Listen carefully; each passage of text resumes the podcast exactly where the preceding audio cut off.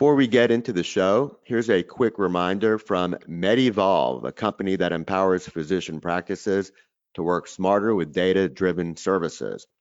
Are you tired of dealing with headaches like finding and retaining quality billing staff, high turnover, and limited resources?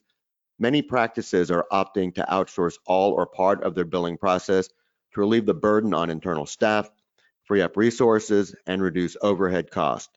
For those of you who wish to keep billing in-house, it's critical to have solutions that provide automation and give you the ability to monitor staff productivity and effectiveness, especially for remote employees. MedEvolve can help you leverage data and artificial intelligence solutions that bring answers to the forefront and take the guesswork out of revenue cycle management. Let them show you how. To have this great company help you work smarter, reduce your cost to collect, and get paid on time, find them at drpodcastnetwork.com slash med evolve. Again, drpodcastnetwork.com slash med evolve. That's M-E-D-E-V-O-L-V-E. The link is also in the description of this show.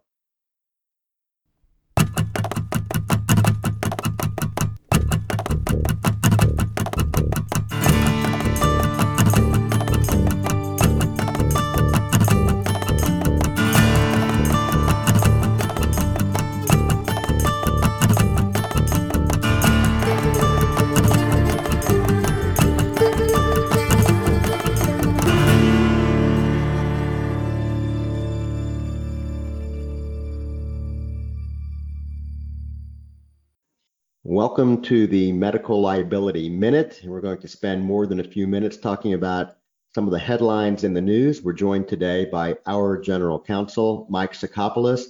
Welcome, Mike. Hey, thank you very much. Happy to be with you. Here's one that caught my attention, and it goes by the headline When Hannibal Lecter is Your Patient. When Hannibal Lecter is your patient. So, what happened? All right, I'm just going to read it here, and it's kind of dry, but you'll just have to stick with me on this. All right, so a determined criminal was caught in a robbery by the police, fled on foot. He jumped out of a two story building and shattered his leg, kind of like John Wilkes Booth, wasn't it? Right onto the stage of the Ford's Theater, yeah. Very good. So a police dog uh, caught him, and the criminal stabbed the dog to death. So this guy was hell bent on escaping. Um, but ultimately, the defendant, in this case, well, became a patient, was taken to the hospital. And a few weeks later, he was going to be released from the hospital and taken to jail. So he was in, on the final stages of being hospitalized and, you know, getting ready to go to jail. The guard who was on duty was taking a break, and a second, um, let's see, there was a second officer who in this case became a plaintiff down the road, took over the supervision of the inmate. Now, this patient was not handcuffed, was not secured, and uh, the guard was seated just a few feet away from uh, from uh, from the patient. Apparently, the um, the patient attacked the guard using a, and again, I'm reading this directly from the complaint, using a fashioned small knife from surgical scissors wrapped in a bandage. So let's, this was a weapon that the patient put together, small scissors left in the room and uh, wrapped in a bandage. He stabbed the guard 25 times, stabbed the guard 25 times, also broke her jaw in two places. She also suffered a crushed thumb, bite wounds to her hand, and ultimately had a laundry list of complaints, including headaches, depression, and anxiety. The guard needed surgery. Her jaws were wired shut for many months, and she remained off work for a year. Um, other officers came to the hospital room, and the patient was overpowered. He was later convicted and is now serving a life, life sentence in prison. So this is someone who had very little, to, at least now he has very little to lose. So what were the allegations? The guard alleged the hospital was negligent in failing to secure the surgical instruments and permitted the patient, in this case the prisoner, to gain access uh, to them. Um, this is already just amazing. This ultimately turned into a lawsuit, and the court found the hospital at fault for leaving scissors in the room and allowing the patient, in this case the prisoner, access to them. Um, also found the uh, the guard at fault, um, assessing 50 percent uh, fault to the to the criminal, 40% fault to the hospital, and the remaining 10% to the uh, to the prisoner. So let's go over this again. There were three parties that were assessed as being at fault. 50% uh, uh of the fault went to the uh, to the criminal, the, the one that was acting like Hannibal Lecter. 40% fall to the hospital that left the scissors available to the patient prisoner, and the remaining 10% to the guard, I guess, alleging the guard didn't do her job uh, properly. So, what was the total amount here? Um, the judge awarded the plaintiff 1.134 million dollars, 1.134 million dollars, and this took place in Louisiana. Mike, what do you think? It's hard to know where to begin, right? Um, with this, the first thing that I think should shock us all is that the um, that the prisoner is 50% liable and the hospital's 40% seems um, maybe that's not the best of allocation of percentages. But hey, look, that's what they that's what they did. I, I wasn't I wasn't present. Uh, certainly, the scissors um, converted into some kind of a shank uh, caused tremendous damage to this uh, this uh, female uh, guard, and we've had lots of lots of problems. This is clearly a extraordinarily dangerous uh, person, and anybody who's seen canine units to think that this person could take out what most likely was a German Shepherd with a penknife is um, is is not somebody you want to to tangle with. Okay, what all do we need to know uh, from this? Well, unfortunately, some of uh, the folks that we have in our audience will be called in to hospital settings uh, to care for people that are in police custody. Um, let's start. Or even just dangerous, or even someone who has a history of violence and you know they are violent. That's right. So at all all costs pr- protect your protect yourself and assume that someone can at any any moment become incredibly uh, incredibly uh, dangerous. Um, this is clearly a situation where the the patient should have been uh, shackled and and was and was not. Yeah, let's talk about that in terms of restraints because there's always a fine line between too much and too little in the way of restraints. I mean, I've certainly seen it where someone is so restrained against their will, they aspirate, to get a pneumonia, and die. But I've also seen the flip side being uh, true where the patient has no restraints on, pulls out an endotracheal tube, and uh, asphyxiates uh, to death. So, I mean, there's always a fine line between knowing how much restraint to use. And there's certainly a number of rules related to what you're even allowed to do in terms of uh, holding a patient against their, their will. Now, in this particular case, the patient was a prisoner. So, a prisoner, by definition, has given up a number of rights. Um, so, you the the threshold for restraining a prisoner is probably lower than restraining someone who may just be inebriated but still you, you need to do whatever you can to prevent the patient from being a danger to themselves or to another person. Let's talk for a moment about the prisoner slash patient's uh, medical records, because once they're in custody, and clearly this person was in, in police custody, uh, the their their records or access to their chart uh, defaults over to to law enforcement. So certainly law enforcement could have access to the patient care and their and their chart while that patient is in uh, police custody. That may have provided a, an insight, although here clearly the, the, background is such that everyone should have known that this person is incredibly uh, dangerous. Um, but sometimes a review of the chart will provide some insight that you might not otherwise have had. I do have one question um, because this turned into a civil lawsuit. I'm just, and the person who was filing the lawsuit was a guard.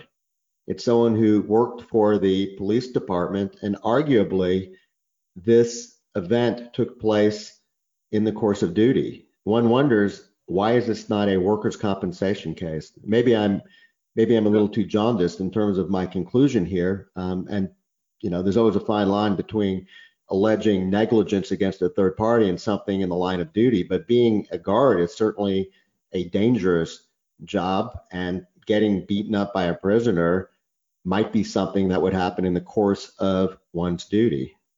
I, my guess is that there was a separate action um, for work comp uh, benefits uh, because the exclusive remedy for the employee uh, against the employer would be through the work compensation statute.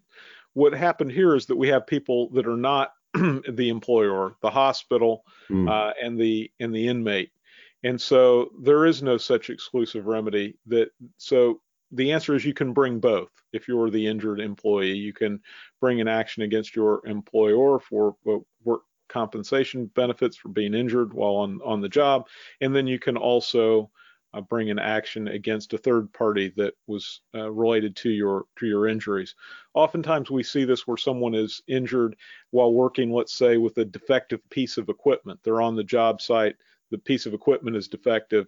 They'll have a work comp case against their employer, but they'll also have a product liability case against the manufacturer of the piece of equipment. It's a, um, a, a two shots on goal. This may be a stupid question, but since the prisoner is 50% financially responsible for making the guard whole. Um, and since the prisoner is in custody of, I'll assume the state system, the state prison system, is the prison system responsible for writing that 50% check to the guard? They, they are not. The individual would be um, be responsible, and all odds are that the individual has no amount of money to to pay off and so it will just go uncollected would be if i had to guess what would what would happen. Now you never know. I mean maybe this individual had um, access to certain kinds of money or inherits some money or something like that. I mean there's some outside chances but the majority of the time the vast vast majority of the time uh, something of this magnitude uh, would just go uncollectible. So they um, they attributed 50% liability to the prisoner here and every state treats apportioned liability differently. In some states, for example, if the defendant is 1% liable, and actually North Carolina is one of those examples, it's called contributory negligence, which means that the person who's filing the lawsuit, in this case, well, the person who's filing the lawsuit would collect nothing.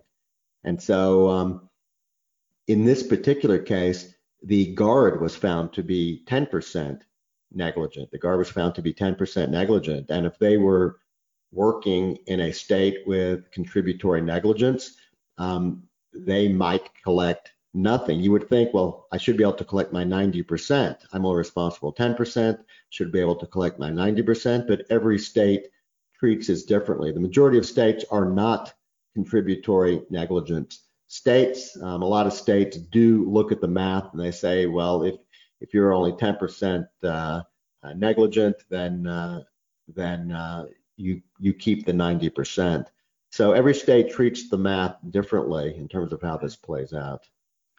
I that, think when you're talking about numbers like this, it's cold comfort. It doesn't really make much difference if you're the one writing the check, but um, but it does make a difference. I think that, that that's right. In in most states that um, compare people's uh, fault, you're still at a certain level, usually 51%, if the if the plaintiff or the person bringing the lawsuit is more than 50% at fault, then their recovery is totally blocked. Um, every state can play the rules a little bit uh, differently, but that's a that's another typical method that's used by many states. I mean, it also reminds you what a tough job being a prison guard um, can be. You know, it's interesting. The guard was female and uh, the prisoner just completely overpowered her. Prisoner was not um, restrained. You just wonder. I mean, this is like a perfect storm in terms of so many things going badly, and I can't believe the prisoner thought that he would get away with this. Um, it just seems odd that you'd be able to break out of a hospital. It's the type of thing you'd expect to see in a movie. Yeah, a- a- absolutely. And to have access to sharp medical instruments, um, I'm sure only makes things worse. This wasn't somebody trying to um, take a uh, a piece of metal and, and fashion it into a blade. Here we had a surgically honed instrument to use to stab this poor woman with. You can only imagine the number of potential weapons that are available in a hospital room or hospital ward that can create problems. I don't know how you eliminate all of this. The simplest thing to do would just be to restrain the patient. I think that was the real problem. And I think I'm actually a little surprised that the uh, the guard was not held to be more liable for not taking pains to restrain the patient, even though it probably it seems like it was shift change but uh, but certainly one of the guards should see to it that the uh, the patient was properly restrained. Yeah, a- absolutely. So, and these appear to be serious, potentially life-altering injuries that the guard received. Seems like we've gone through um, the pendulum change in terms of restraint. I know at one point it wasn't so much of a problem to restrain a patient you perceived to be dangerous, but the rules became a lot more challenging over time that you you really you want to be careful about imposing too much restraint on a patient it's and I'm not talking about this particular case where the patient is a prisoner but just someone who's who may be a little bit combative um, in the room and you're worried about them leaving for example you're worried about them just getting up in the middle of the night and leaving I know that if a patient, if you are aware that the patient is at risk for leaving the hospital, and they do leave the hospital, um, and they get hit by a car, for example, you can and will be held liable for that. So it's a fine line between implementing too little and too much restraint. I know if you implement too much restraint, there are there are um, various federal rules that suggest that you've overstepped and you could be held uh, accountable for um, for imprisoning someone against their will. Can you comment on that a little bit? Sure, you're right. It, it is a balancing act, and I think that it is often unfortunate that the physician gets placed in that uh, area. Look, most hospitals, if not all, have risk management officers, and that would be my my first call if I was attending to one of these uh, these patients, is to determine what are our policies and how are we going to keep not only myself, but but the rest of the staff safe when we have a patient like this.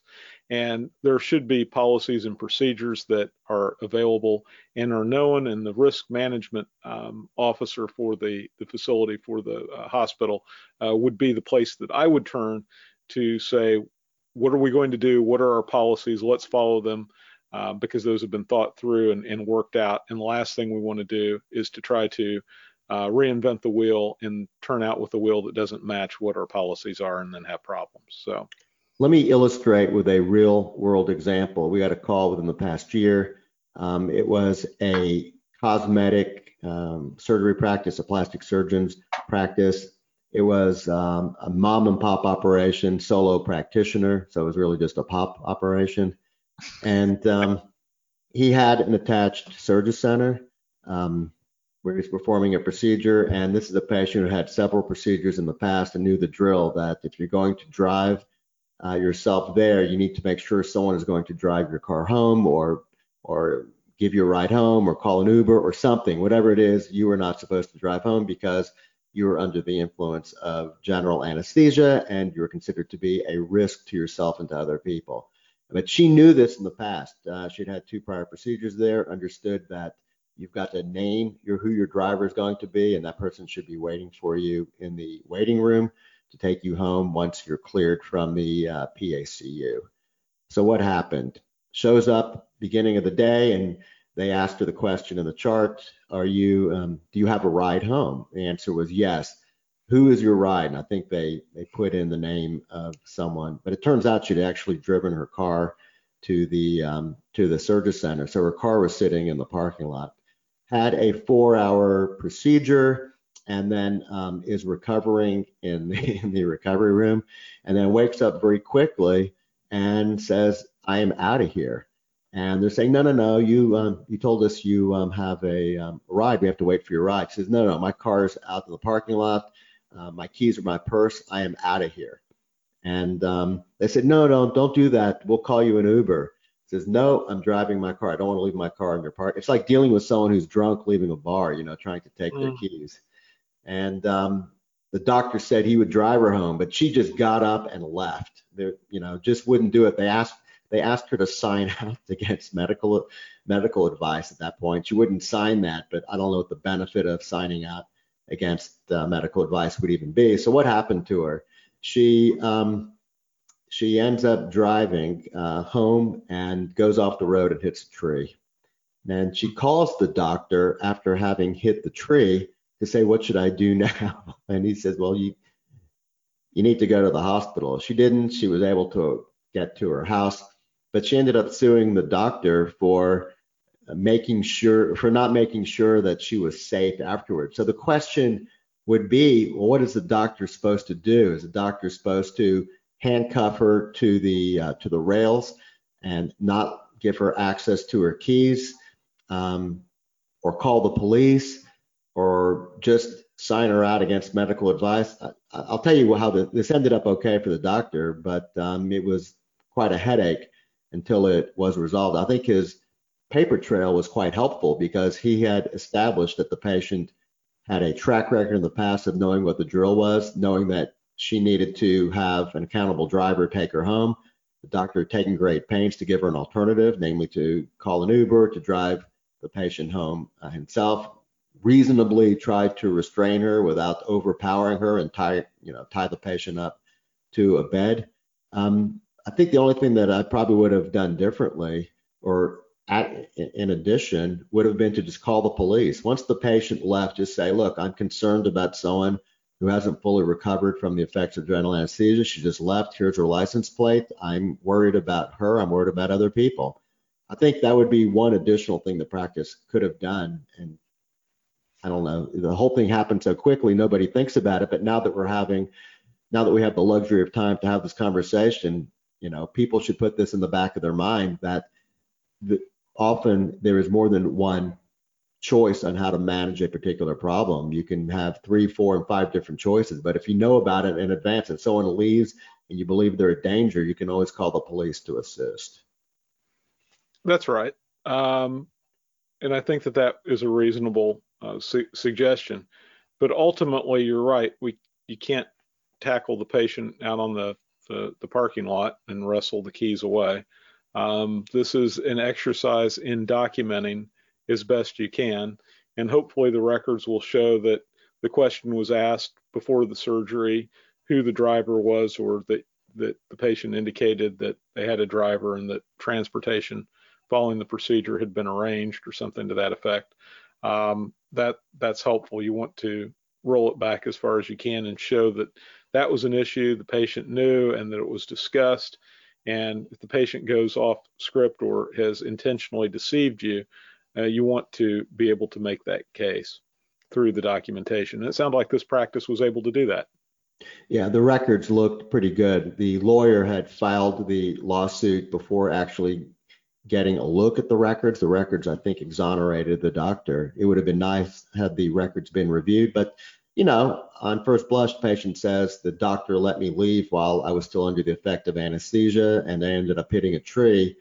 That's a fairly sexy case. Um, and you can well imagine if this patient had truly been injured, uh, it may not have had the same legal outcome uh, that it had. That, that's exactly right. Before we end, don't forget to reach out to MedEvolve. For those of us who know how hard it is to build and maintain a sustainable business, we understand that bringing the right help to achieve our goals is important. Get in touch with them for data driven analytics, workflow automation, and medical billing technology and services. Go to drpodcastnetwork.com slash medevolve. Again, drpodcastnetwork.com slash medevolve and get going on the right path. And with that, we're at the end of our broadcast. Thanks for joining us. In closing, a few messages. If you're an existing member of medical or dental justice and you find yourself on the receiving end of a medical legal threat, please contact us at 1 877 MedJust. That's 1 877 MedJust or 633 5878. Our STAT hotline is a service offered to all current members. It's designed to get your urgent medical legal questions answered ASAP. Members can also access a plethora of exclusive medical legal resources by logging into their members only page, which can be accessed by our website, medicaljustice.com. Now, we want to protect as many doctors as possible. If one of your colleagues is in trouble, please refer him. When a current member of Medical Justice refers a colleague and that colleague becomes a member, you both receive a month of free protection. To refer a colleague, write to us at info news, that's I N in Frank O news at medicaljustice.com. That's info news at medicaljustice.com. Now, if you're not an existing member of medical or dental justice, but want to bulletproof your practice from medical legal threats, our admin, Wendy Cates, is your best resource for information about our protection plans, implementation best practices, and pricing models. Wendy can be reached directly at 336 358 5587. We offer discounts for large groups and protect doctors of all specialties in all states. Now, before we close, one last request. If you enjoyed this episode, please write a review on your preferred podcast provider and share our podcast with your colleagues. Reviews help maintain our podcast visibility, which in turn helps us reach a broader audience. This helps us protect more doctors. Thank you for joining us this week. We hope you'll join us on the next episode of the Medical Liability Minute.